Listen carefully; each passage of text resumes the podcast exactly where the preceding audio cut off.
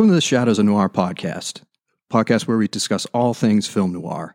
My name is Dan, and I am the host of the show. And I would like to introduce a special guest for this episode, episode eight. It is our first guest episode. And with me today is Clay McCormack. He is the host of several podcasts and has been in the podcast game for almost a decade at this point. Over a decade? Uh, yeah, almost a decade. Um, the the first show that I did is gonna, I think, ten years this year. I think. Awesome.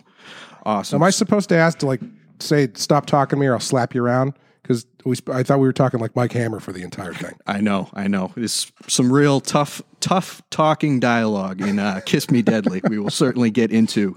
Um, but yeah, I'll let I'll let Clay introduce himself a little bit more, but I will just give him a little primer. Um, he is the host of several podcasts. Like I said, he's also a very talented professional artist and illustrator.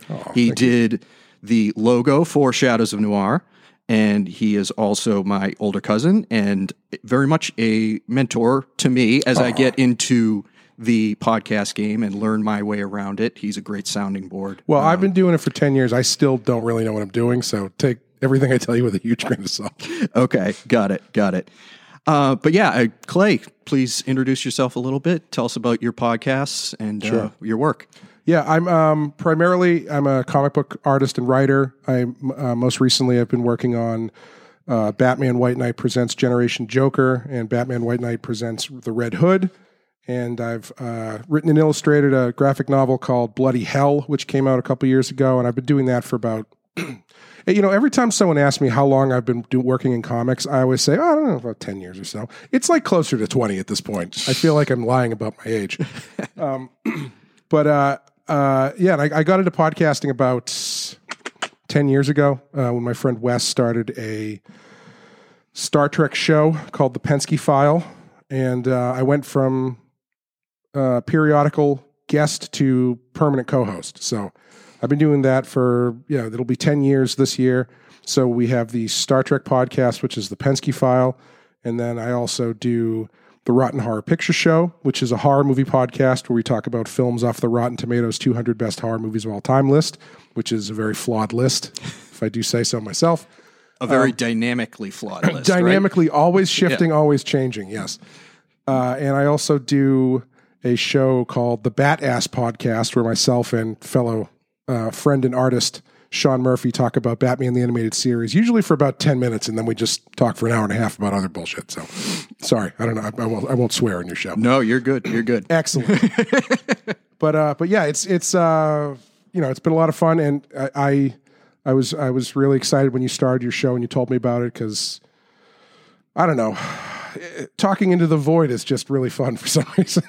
Yeah. and if people um, listen to it, it's even better.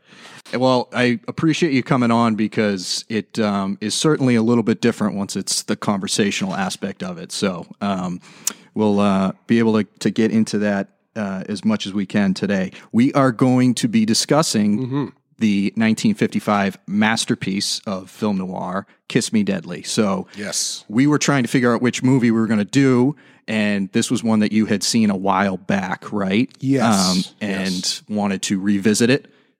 And so that is what we are going to be discussing at length today. And let's not forget that you're going to be coming onto my show, the Rotten Horror Picture Show, to talk about Night of the Hunter.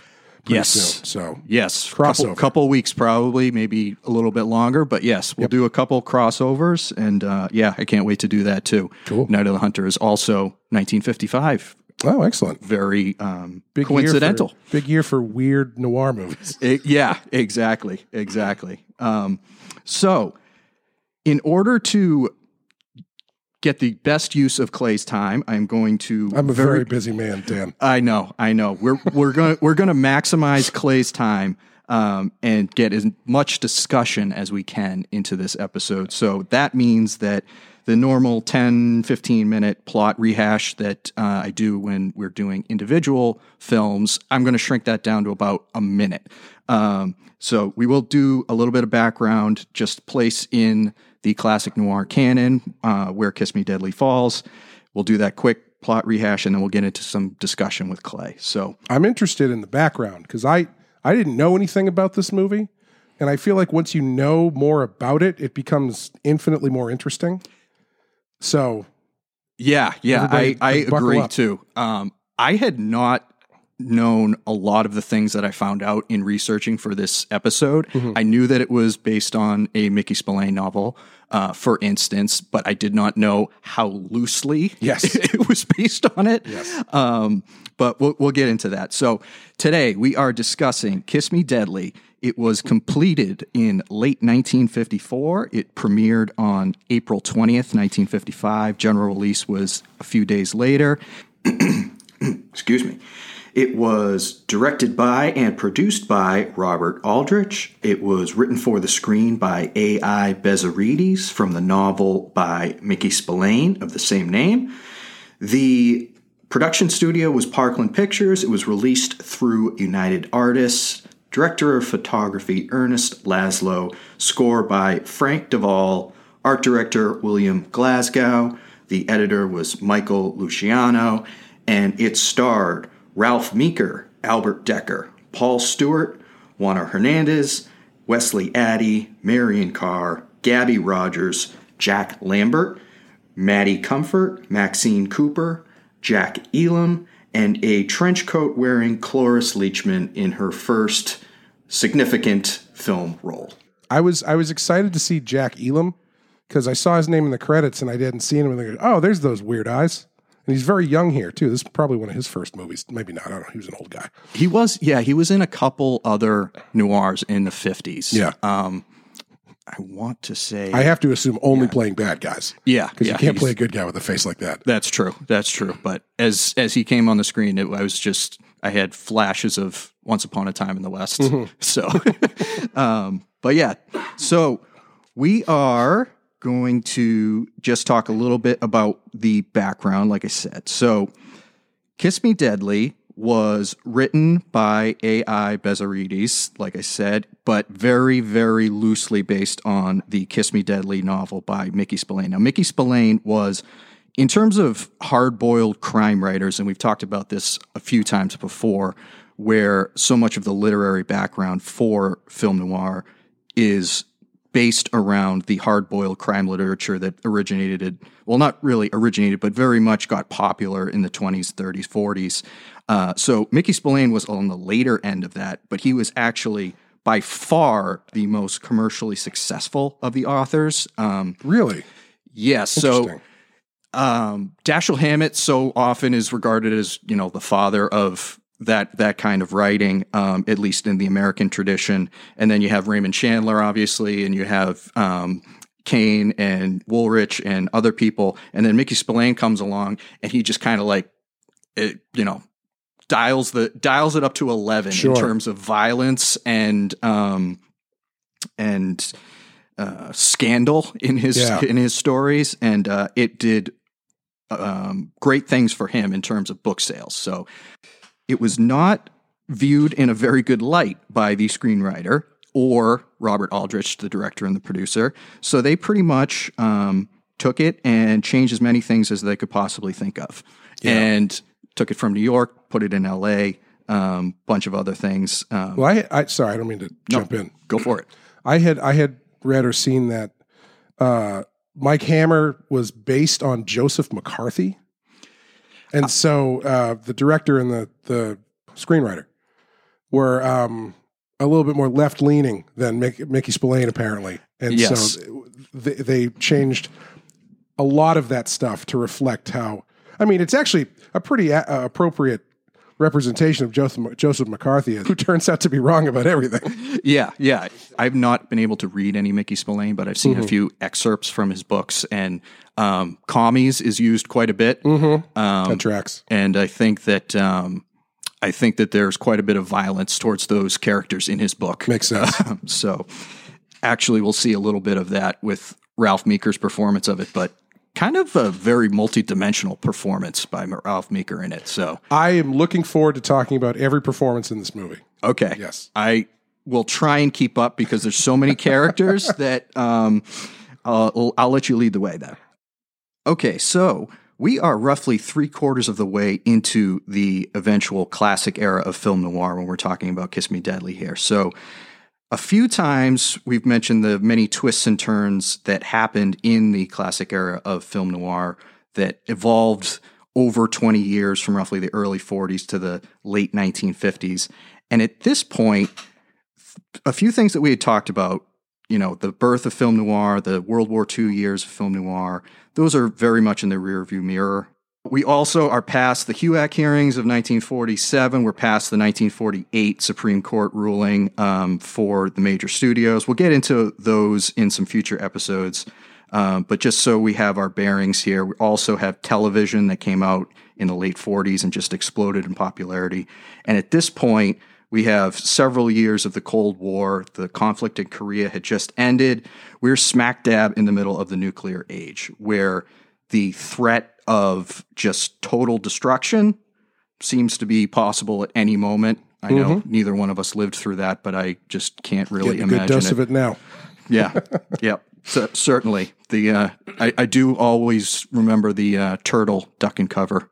Oh yeah, cartoon that mm-hmm. was fun though. Mm-hmm. Um, but yeah, so we are right in the nuclear age, and also in terms of film noir, we're also gotten more psychological and even darker. So in general, we always talk about how dark film noir is, but after the 1950 1952 kind of range it really starts to take even more of a darker turn. There's more violence.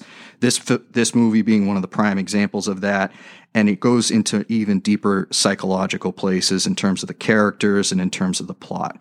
So we've also made it into this area where people that are making film noirs at this point are somewhat quote unquote self-conscious i.e they're they're filmmakers and they kind of know what film noir is at this point. They know what they're making. They're playing off of the themes and the visual style and the tropes that have been talked about before. So it's not the beginning where everything was kind of naturally coming together. At this point, it's kind of realized and it's part of the reason why it starts to make its decline in the next few years. So this is a late masterpiece and just to do our one minute recap of the plot so we know we know how uh, what happens in this movie. I'm gonna I'm gonna try this. All right. Sure. Okay.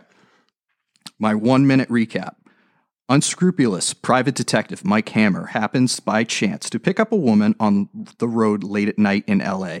She mysteriously tells him that if they don't make it to the next stop, to remember me, quote.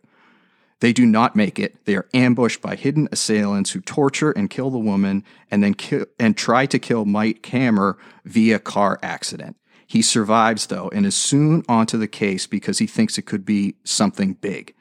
He stumbles his way through a list of characters and situations who are involved with this this complicated ordeal and finally discovers that the woman had known about an important secret and had swallowed a key before dying. He gets that key from the coroner, I think. Um, I think um, so. Yeah. Medical examiner. Yeah. One of one of those.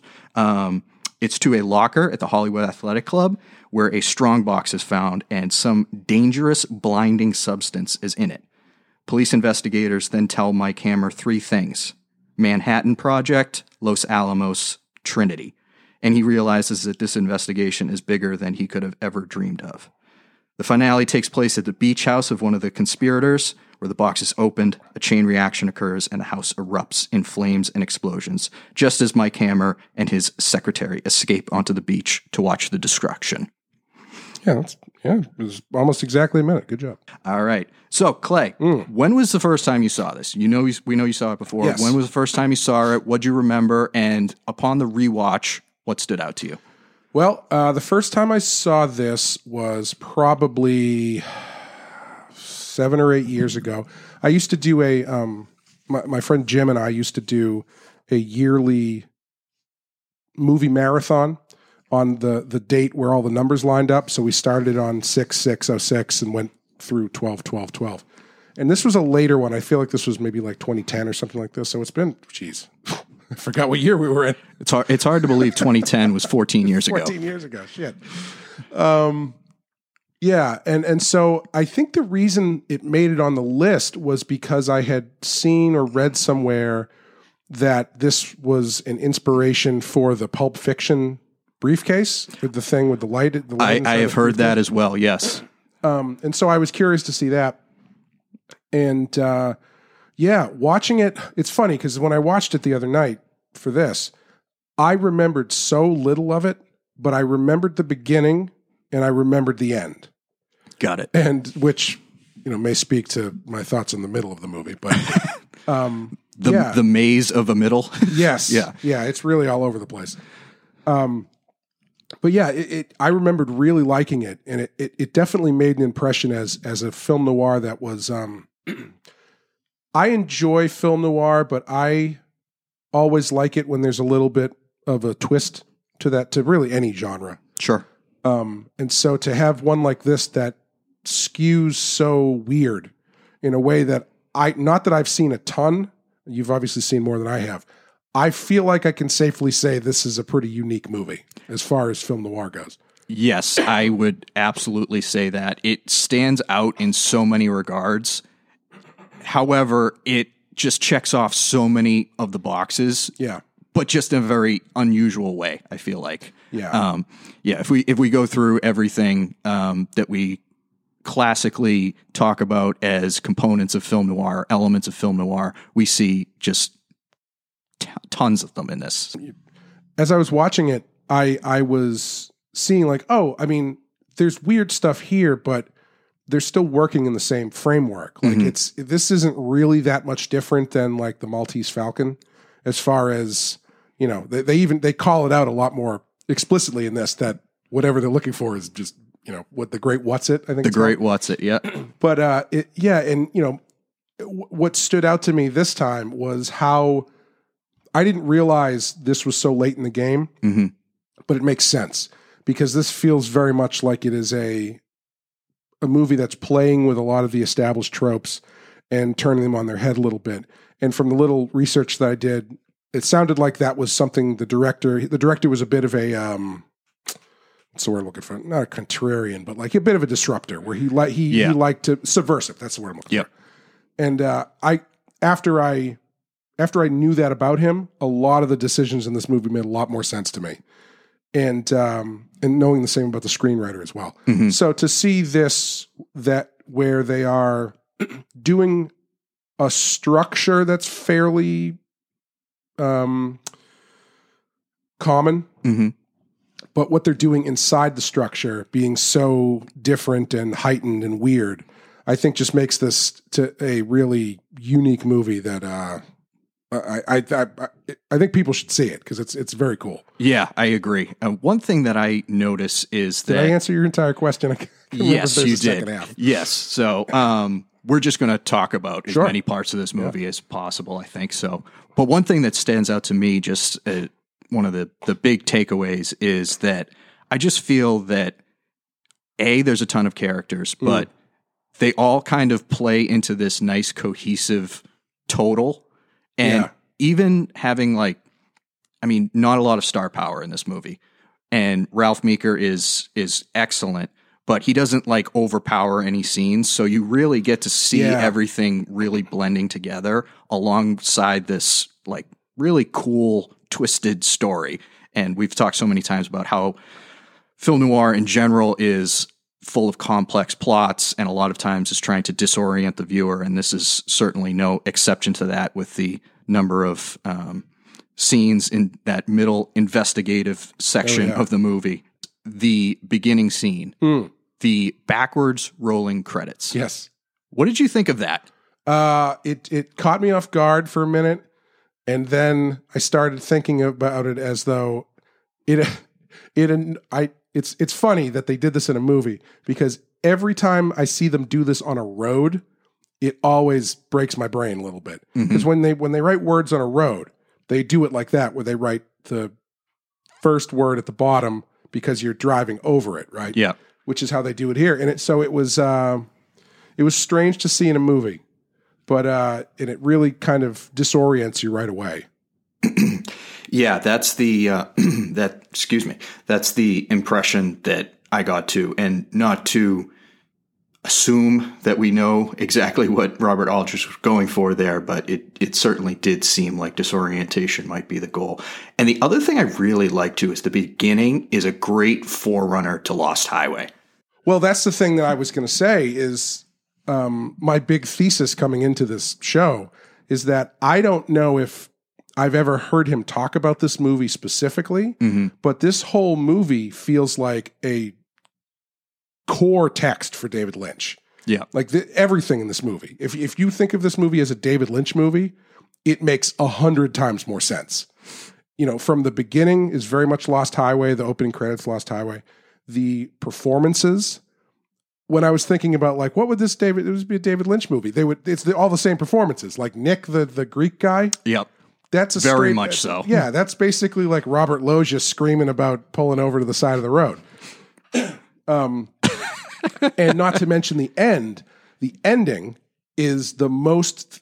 I feel like he lifted from that directly in the way that they photographed the house burning, because that felt straight out of Twin Peaks. That whole final sequence where she opens the box and the uh, when they hit the beach, the way that they backlight the house with that like strobe light effect mm-hmm. and the smoke coming off. Yeah. That's like he lifted that directly from this movie. I don't know if he's conscious that he did it, but that's his special effect. That if you saw that without context, you'd go David Lynch. Yep.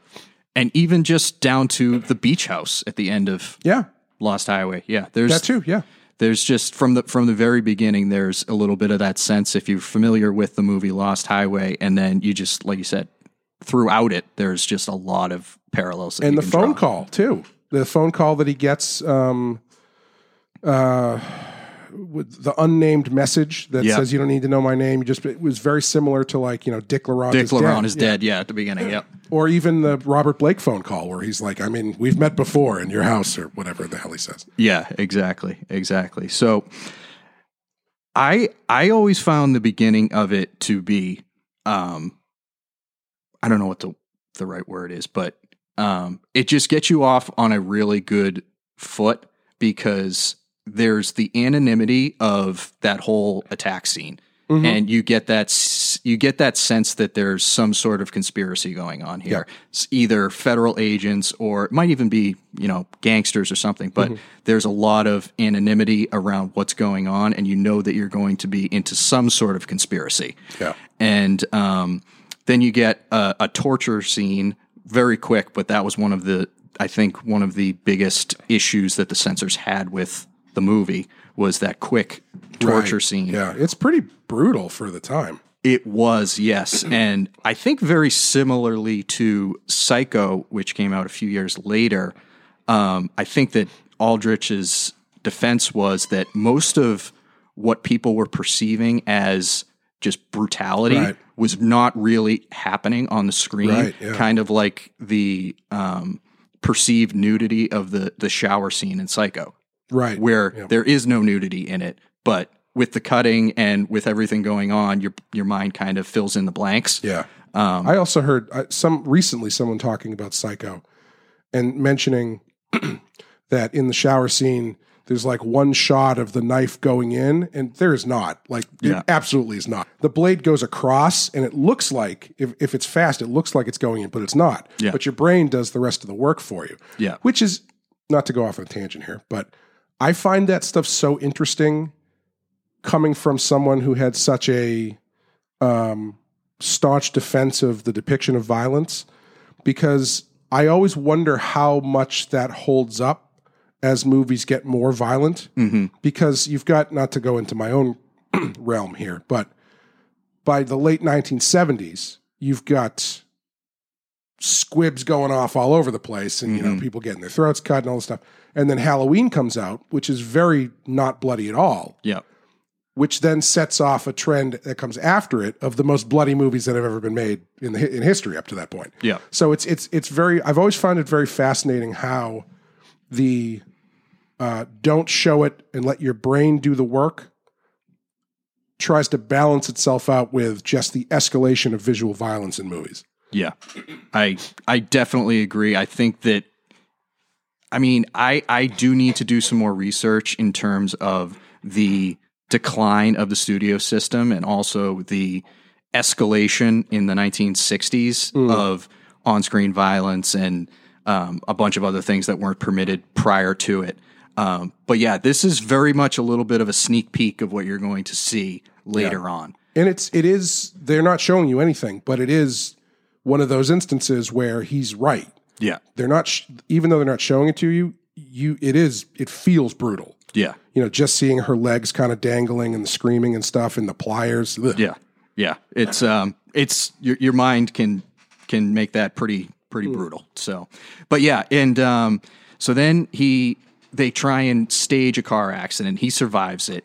They then we find out in the interrogation with the police that he is this you know divorce case private eye. You know, not the private eye of Dashiell Hammett and Raymond Chandler. Um, Which is a change from the book, I think, right?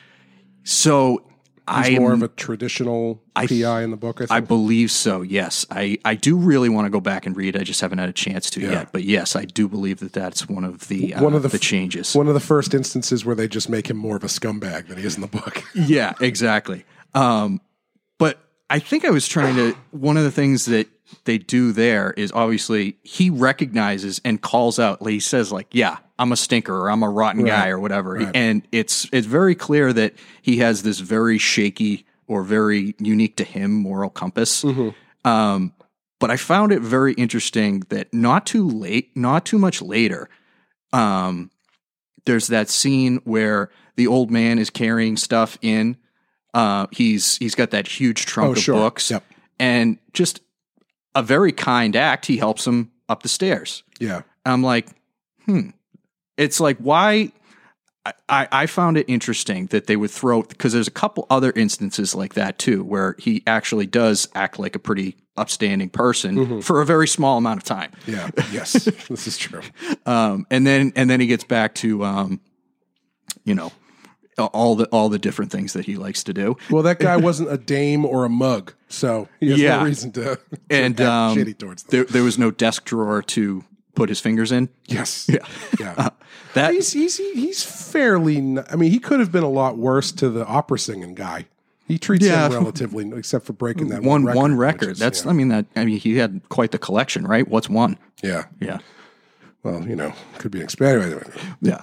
So we're we're jumping around here, but that middle section of the movie, once once Mike Hammer is out of the interrogation and he's kind of recovering from what happened, and he goes into um, this really long maze of trying to figure out what's going on, just for the mere fact that he thinks it's going to be something big, something Right. that he could perhaps make a lot of money on or could make him a name.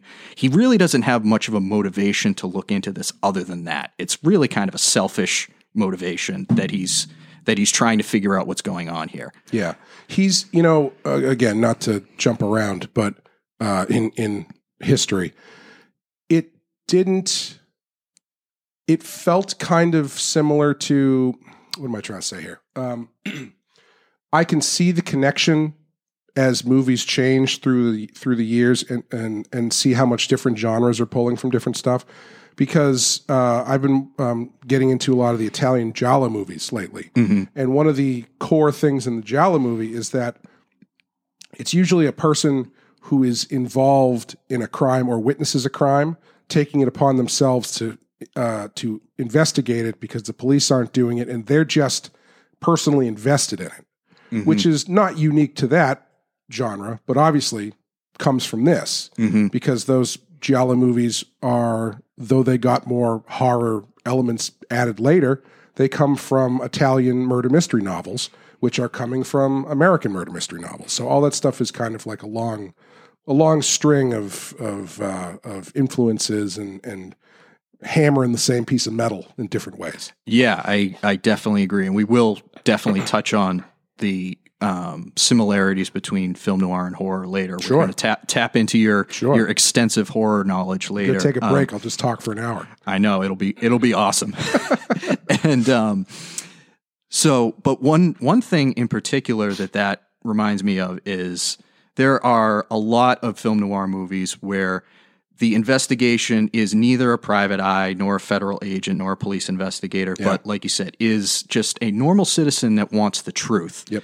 And this this is kind of like one of those instances we were talking before where it takes a normal noir trope of somebody wanting the truth. Usually it's to exonerate a friend or a family member mm-hmm. who's been falsely accused of something, or for a little bit more of a, um, for lack of a better term, a, a more scrupulous approach to wanting to do it. Sure. This is just, you know, purely him trying to uncover something big for his own personal gain. Yeah. And he's not trying to help anybody. I don't think I the implication to me was that he doesn't really have too much remorse for what happened to the Cloris Leachman character. Yeah, Um, I, I couldn't totally track that because he's such a um, he is such a heightened version of this sort of hard boiled detective character, Mhm. eh, where he is so stone like, Yeah. and everybody else in the movie is so heightened that it's hard to really pin down what his interest is in this at all Yeah. because they, they, as you're saying, they do, they do set him up as someone who is plays both sides of the fence and is has no problem ruining other people's lives to get more money. Yep. Um, but at the same time, like clearly the Cloris Leachman character made an impression on him because it's like that's part of the weirdness, right? Like that Mhm. was just like the thing that I kept thinking is he he's just thinking this was too weird not to look into. Yeah, that's a good point. That's a good point. Um, and the fact that it leads back to that poem, um, I'm not sure how much I like that. Yeah, um, but There's a lot of this, uh, a lot of this movie where they were making connections, and I was like, I don't really know how they got there, but sure. yeah, when when they're when they're um, in front of the body and he's kind of putting it together that she swallowed something, he makes a lot of leaps there. Um, Yes. that I don't think are very called for. I did really like that scene because of the coroner, as he's as Hammer's putting it together. The coroner is just like going like, "Yes, you're getting closer." yes, Yeah, like he's already figured it out. Like I did find something weird in her stomach. Yes, it's it's very funny too because um, it's almost like he's nodding along, like he knows the entirety of this whole Right, conspiracy, yes, yeah. like he's in on it. Yeah. and um, like he he doesn't realize the camera's on, and he's like, "Yes, I read the script too." yeah, Yeah, but it, but like that scene, I feel like if you took that and put that in any other movie, that's a, that's a comedy scene. yeah, Whereas in this, it's it's just part of this weird, heightened, uh, close to par. It's it's weird that this movie takes it very seriously, but you can kind of, if you know about the director and the, the screenwriter, you go, oh, they're they're taking this seriously, but they have their tongues firmly in their cheek yeah. for a lot of this. It's it's a little bit of that baroque nature that you get towards like the end of genres when they Yeah. start to play it back, like Scream, for instance, right um, yeah. on the horror side. So, That's actually an interesting. I mean, this obviously isn't as uh, overtly self-referential Yeah. as something like Scream is, but you can feel. I, I bet I would be curious to see how this movie plays to someone who's not really familiar with the genre outside of popular understanding of it mm-hmm. because I feel like they would watch this movie and go like this is as silly as I thought this genre was. I don't understand why people like this. yeah, But at the same time, you've got the bookend of the beginning and the ending where it's legitimately interesting and weird. yeah. And so it's a it's a very strange movie to to kind of clock as far as the tone they're going for. Yeah, I agree. And we touched on it at the very beginning. I mean, this is one of the essentials of the classic era of film noir, just cited by so many people. I think Paul Schrader in his 72 essay, Notes on Film Noir, which is one of the uh, most widely available, widely read ones, he calls cool. It he that. calls it the masterpiece. Interesting. and I I'm 90% sure that's that's how he refers to it but he Yeah. he p- calls it out as the masterpiece coming later on in the era because he bookends with the Maltese Falcon and Touch of Evil from 1941 to 1958 so we're at 1955 here and this is where the the top of the mountain is Yeah. uh, for him. Um, but for for everybody that really kind of appreciates film noir, I think it's there are definitely things that you can pull out. There's like we said, there's a the, the middle section of this movie or act two, if you were, uh, is is a little bit of just like a, a labyrinth that Yeah. it's again not to keep making David Lynch comparisons, but as I was watching this, I found myself thinking "Ah, the middle of this movie kind of drags. The- Yeah. the, the beginning is great, the end is great, but this middle part is is kind of draggy. But as I, as I was watching it and going through it, I was like, it's actually it's it's very la- labyrinthian, hmm but I think that's kind of the point. And built on top of this labyrinth of plot is this heightened universe that they're living in Yep. and the way that the movie is shot and the locations that they're going that they're using, which gives it this very kind of like dreamlike feeling to it. And I know that's that's kind of a cop out word to use a lot, but I think it's true. Um, specifically, the scene that that got me like thinking like, what the hell is going on here? Is when he's being followed by the guy with the knife hmm in probably the least thought out tracking scene. Like the guy's walking three steps behind him, and every time Hammer stops, this guy stops. So it's clear he knows he's being followed. And then they get into this fight. Hammer beats the crap out of the guy, throws him down a flight of stairs, and asks him no questions. Yeah. And I don't, you don't know who this guy is, who, why he's tracking Hammer at this point. Hammer doesn't ask. They just move on to the next scene. And I'm like, this is so strange. Why is he not trying to get any information? And then as I'm processing this as more of like a David Lynch approach to the genre, it's like, okay, this makes a little bit more sense as being something that isn't necessarily as plot literal as a lot of these movies tend to be because you get so caught up in what's going on. Those are the worst ones Yeah. that are so twisty and you spend your entire time trying to figure out what the hell's going on and doesn't the the movie just doesn't work. Yeah. But here they're kind of like just putting it out there and in a stylized way that makes the um it makes their approach to these things that is is less uh, uh, tied down to the plot trappings of the genre and I've kind of lost my train of thought here, much like the movie does. But it's it's um it just kind of plays into this, this kind of thing where it it almost feels like it's the dream of Mike Hammer's character because that sequence is very much like a classic tough guy thing. hmm But when you look at what's actually going on, he's like he's not getting any information out of it. He's just taking pleasure in beating the crap out of this guy. Yes. Almost. Almost Hopefully, little. some of that made sense. No, it definitely does. I was going to say that it almost is a little bit of a foreshadowing of the pleasure he gets when he when he slams the guy's hand in oh, the yeah. drawer. Oh, I mean, he's you- definitely like a like again. He's he's they've they've taken this hard boiled character who up to this point. I mean, this genre's been around. So you say since forty one is Yeah, usually the kickoff? 40 41 is is most most of the um most of the early um hints at it and the Maltese Falcon came out in October 1941. That's Okay. usually regarded So as you're coming up on 15 years, um, and like as far that's pretty that's a lengthy run for a, a single genre. Yeah. Like if you again to jump back to horror, like the slasher boom of the 80s barely made it out of the 80s. Like they got like eight good years out of it, and then it kind of just pittered off into into nothing.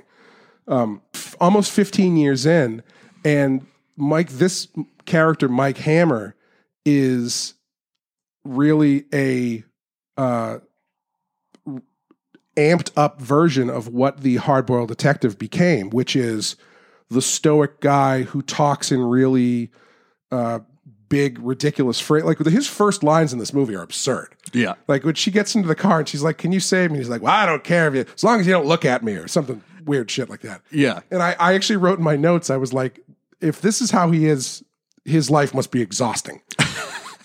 but you know, you, he's he's the hardboiled detective is this very um, stoic character who is constantly as getting involved with women and stuff like this, and and is someone who's always getting into fights. Um, and that's what he does. But this is like just a cranked up version of that, where he's not getting into fights because he has to get into a fight. He's getting into a fight because he likes fighting. Yes. He likes hurting people. Yes. Every time he hurts someone, he gets this like maniacal smirk on his face. That is, uh, in and of itself, a comment on this whole genre uh, that is violent for. I feel like a lot of these movies tend to be violent in a way that Robert Aldrich would not like. Yeah. which is violent. Uh, which is the, like the, the James Bond style of violence, where people you shoot people and they fall over, and it's it's very bloodless and very um, without consequences. Whereas in this movie, all the violence, even if it doesn't have direct consequences, is coming from Mike Hammer, who is a sadist. Yeah. He's just got he he's beating up these people and he's clearly getting a thrill out of it, which is so weird for these kind of movies, or at least these kinds of, of heroes. So it's it's just a I, I just find it very fascinating. Yeah, I, I agree there. One of the things that always jumps out to me with the private eye characters in film noir is the really wavy um, moral compass that they run Yeah. by, Yeah. where something is okay in their book, they're willing to do it, whether or not it's accepted in society or according to law or something like that. Um, so if you go back to like Sam Spade and Philip Marlowe, those two classic private eye detectives, you have that aspect of it. And here, he obviously has that as well, but it's just way further down the line Oh, on the yeah. spectrum Yeah. of what is acceptable to him. Yeah. Um, And so Spade, like, you know, you watch Maltese Falcon, you never, he's conflicted, but you never really get the, you never really think that Sam Spade isn't going to do the right thing. you know? or or he would just hurt somebody for the sake of hurting. yeah, them. or like the Bogart character, you never really think he's not going to do the right thing. yeah, And Marlowe, Marlowe tends to be, uh, he's kind of a loser. Like, it, yeah, to a certain extent. yeah, Yeah, the way that he's portrayed in the books, the, the few that I've read, and especially when you get later on something like The Long Goodbye, yeah, he's he's not like hip and he gets beat up a lot. Like that's the hallmark of these mo- these stories is the main character gets the crap beat out of him all the time. Yeah. Tends to lose a lot of fights. Mike Hammer's not losing fights. Yeah. He loses a couple, but only because they get the jump on him, you know? yeah. I mean, there's that one scene in the where he's supposed to be putting on a bathing suit to go into the pool, and the two thugs come in. Yeah. and they don't even show it. Somehow he like completely incapacitates Yes. one in the matter of about three seconds. Yeah. and the other one is so shocked by it that has to they have to run away. Yeah. for That their own psychological. To- going back to not showing the violence, Yeah. I think the thing that they do so well in this by not showing it is they show the result of it, and the result is that much more disturbing than anything they could have shown you. like at the end, when uh, Elam comes in to find uh, the other guy dead, Mm-hmm. and he's like slumped against the thing with his eyes open really wide. It's really creepy. yeah, You know, it doesn't matter how he got that way. It's, Yeah. it's, it's scary enough. I did want to ask you because you are a horror expert. Oh, I don't know if I'd say that, but Uh, I would, I would. So your podcast, Rotten Horror Picture Show. If you, if you go by the 10,000 hours thing, then maybe yes. Yes. I've definitely probably watched 10,000 hours of horror movies. So I I would I would definitely say so. So your your Rotten Horror Picture Show goes into the top 200 horror movies on the Rotten Tomatoes list. Mm-hmm. Yep. You've seen probably thousands beyond that, and um, I'm curious when you watch this, and you've hinted at this a little bit so Mm-hmm. far in terms of the um, connection to Giallo, but what else do you see when you watch Kiss Me Deadly or any other film noir for that matter in terms of affecting horror or any particular films that um, you see a connection to that come later on after film noir? Do you see any seeds in watching a film noir that you see later on in horror? Oh, definitely, yeah. Um, because the thing is, if you go back to where these two genres started, they're started by the same people, Mhm. right? Because you've got um, all of the all of the German directors Yep. who are who are crafting the uh, visual language for horror movies in the silent era, um, and crime movies in, in Germany in the silent era. They're the ones who are coming over to America and starting the film noir stuff. Like, for instance, um, uh, Robert Siodmak, Yep. who is a big noir guy. I know him as the director of Son of Dracula. Yep. And his brother, Kurt Siodmak, he created The Wolfman. Yeah. And so all these guys are are the visual language that they've created doing horror movies in Germany. They're now taking that and doing uh, crime movies in America, Mm-hmm. but they're also the same guys doing horror movies in America. Yeah. So this stuff is kind of happening at the same time.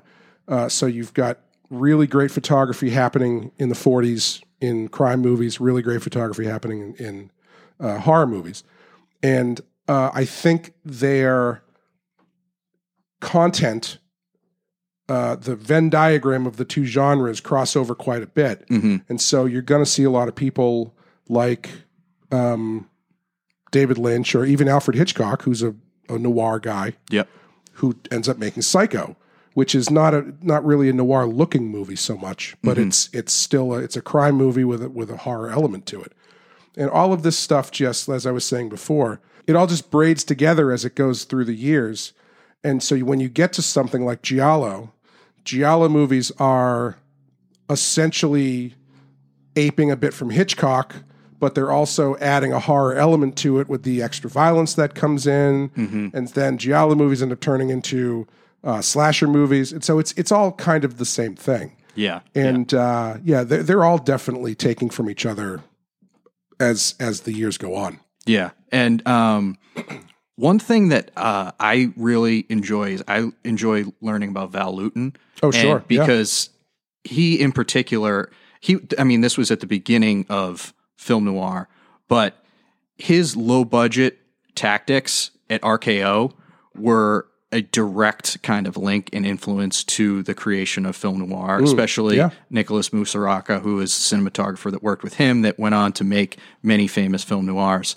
And like you said, that visually they are not all that different at certain points. Um, but a lot of times it's just the, the subject matter that the visual style is accentuating or amplifying is, you know, either the crime focus or Oh, sure. I mean, The Cat, scary focus. Cat People is basically a noir movie, Yeah. more than it is a horror movie. Yeah. And I think that you could, I mean, a lot of, there are a lot of hybrid films. There are, we've, we've been talking about noir as a genre, but a lot of different words are used for it. Style is used, mood is used, um, movement is used.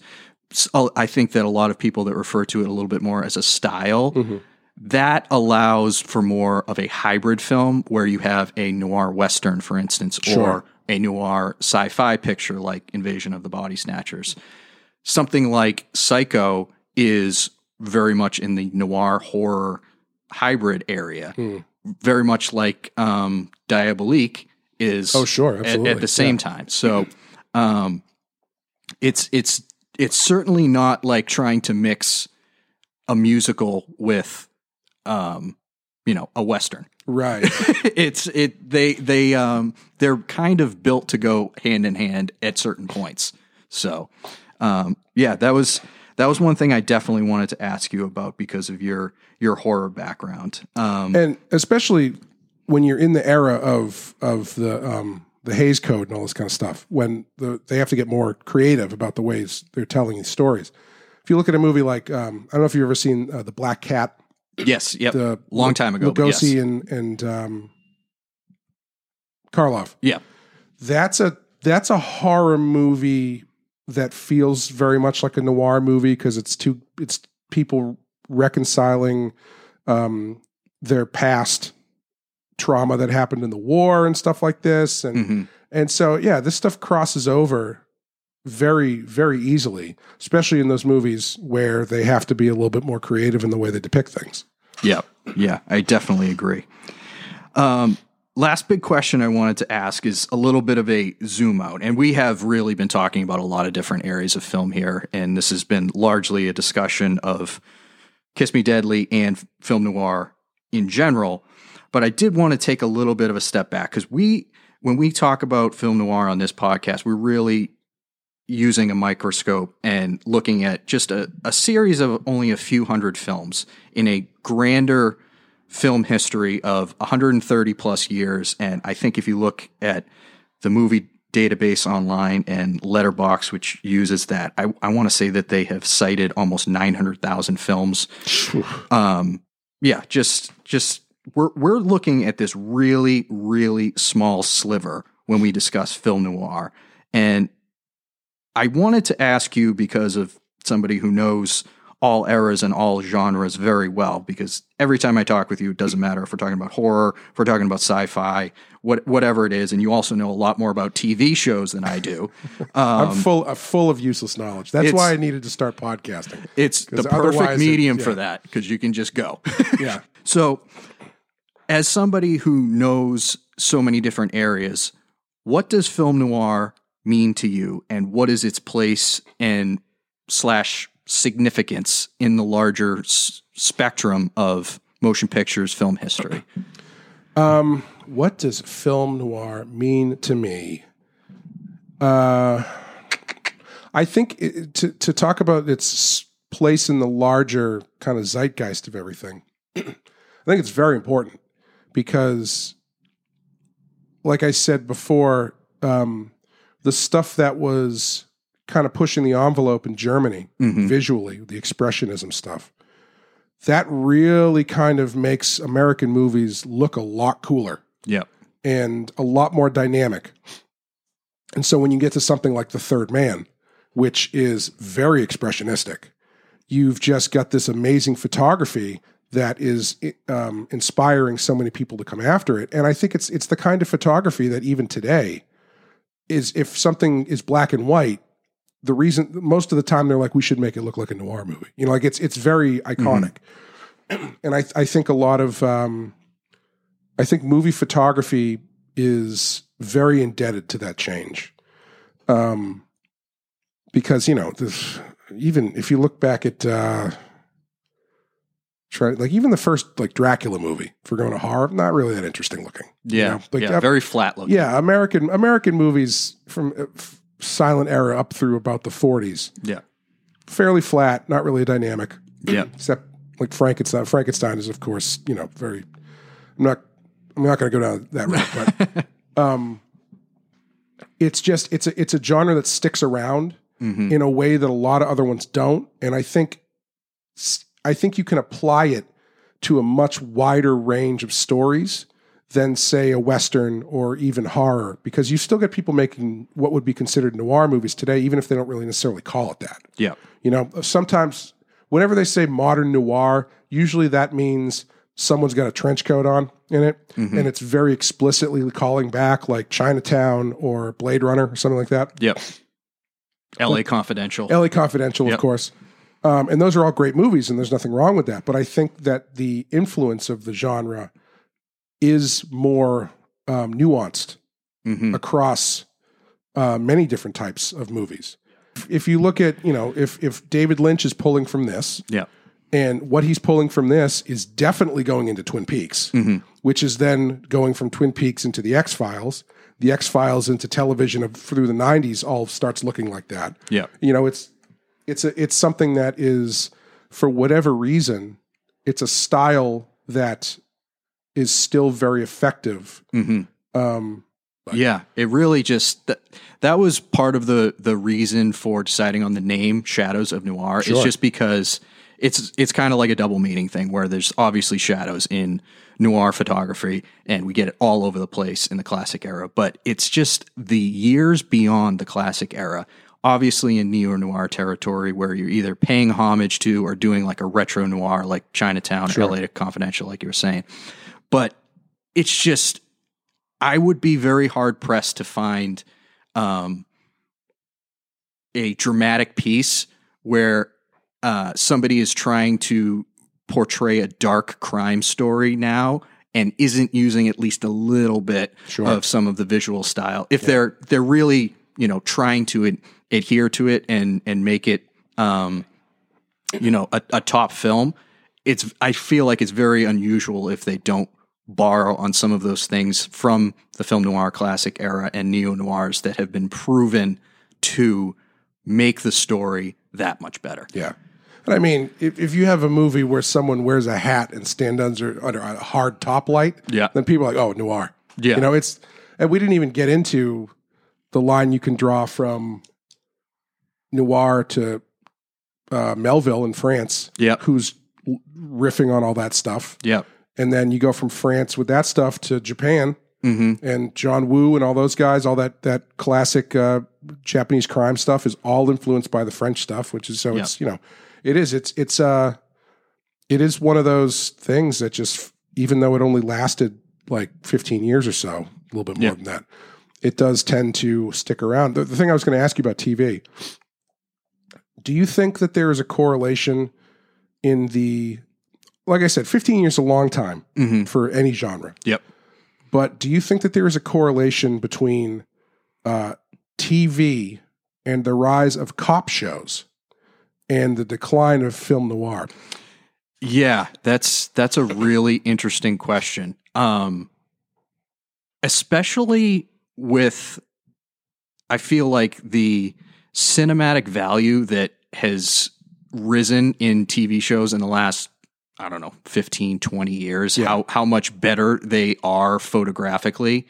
Um going alongside the fact that so many of them have that base of being a cop show or um, revolving around crime of some sort.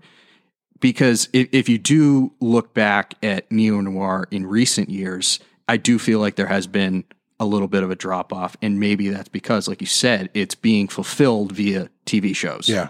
um, a TV show that not only has that subject matter, but borrows a lot of the cinematic effects, and that's the way that people get to enjoy it. Yeah. And um, because in, in the 90s, you have a lot of neo noir, and in the early 2000s, you have a lot of neo noir. Yeah. Um, but if you if you look back at in the last 15 years or so, I think it does be it's a little more sparse. And it's I think that's a great point that a lot of it is probably being fulfilled via television. Kind of bringing it back full circle to Kiss Me Deadly. The the the role of I, I forget what his character name is here. Let me see. Um, Lieutenant Murphy Mm-hmm. the one who spills the beans that um, there's a nuclear aspect to Oh, this sure. investigation, and the one who takes his his license and his gun away earlier. Like, what role does he really? The whole story could happen without him, Oh, totally, except yeah. for the spilling of the beans that this is a nuclear allegory Right. right. and um it, it's almost like yeah we have a private eye movie here and like you said the the cops are in it but to kind of serve a purpose and accelerate it and and spill the beans or or give the underlying um the underlying similarity Yeah. to worldly events that, that's going on I think they handle that stuff pretty pretty slickly too. yeah because they they op- it operates in the kind of way that like movies about the internet operated in the early 90s when people knew it existed but didn't know how it worked yet. Like the net? Yes. oh my god yeah. Yeah where it's just like i need to hack into this thing and then you just it's just a bunch of keystrokes and then you're in at the pentagon or whatever. Yeah. Like th- it's a similar thing here where it's been 10 years since the nuclear bomb. People know it exists people know it's dangerous but nobody really knows how it works. Mhm. and so all you have to do is have him say trinity Los Alamos, Alamos, or Manhattan Project, Manhattan Project. and everyone just Yeah, hair, then- hair just stands up on the back of their neck. I was watching a, a breakdown last night that that posited that the end of the movie is the beginning of the end of the world. In that opening that box Mhm. has opened, it, it's like some sort of doomsday weapon. And one of the reasons that it like the ending is so abrupt is like that's the end. That's just the end. Hmm. Because because I did find that it it makes it's kind of standard for movies of the time Yeah, to to cut out so quickly. But it is a little bit jarring where they get out and then they look back and the place is on fire and that's just the end of the movie. yeah, especially with the fact that it's very much a chain reaction, and the Yeah. explosions and the the fire is growing. Like, Yeah. is the implication that in three minutes they're going to be Right, exactly. they're going to Yeah. be incinerated too, or is it just going to somehow remain in the house? right. Yeah, like where's it going to stop? I mean, exactly. And I think that's a really interesting idea too, because I mean they, they call it out um, right in the movie about the whole Pandora's box thing. Right, yep. And um, at this point in history that it's very much we we've entered the age where the nuclear weapons are available to both the United States and the Soviet Union Mhm. And almost like the point of no return. And yeah, that that eventually they're going to be used, thankfully, wasn't the case, we wouldn't be here. Yeah. Um, but um, yeah, it's um, it, it just plays on that that constant fear that must have been in everybody's head at, in 1955. Well, awesome, Clay. I wanted to I want to just thank you, wrap this up, and and thank you again for coming on the show, discussing Kiss Me Deadly, discussing film noir in general. Um, everybody, please don't forget about Clay's podcast. We'll link to those in the show notes. And we'll have our links to the Shadows of Noir Patreon and Letterboxd as well in the show notes if you are looking to help us out. A little teaser for next time. Actually, we got into it f- a few times in this episode. Um, going to be going into the film history realm because we've done four individual films in a row. So we're going to do a little bit of a film history topic, and we're going to be talking about film noir and the Hollywood blacklist. Oh, interesting. So the That'll be connection with the Red Scare and the McCarthy era and the earlier HUAC hearings. Um, we're going to talk all about that and why film noir was disproportionately affected by that Hmm. investigation and that whole. Um, debacle. De- yeah. I was looking for the right word. I couldn't come up with a better one than that. Sure. Perfect. Well, thank you so much for having me. This was a ton of fun. Absolutely. Yeah. Absolutely. Thank thank you again, Clay. And um, everybody take care until next time. And uh, I hope you come back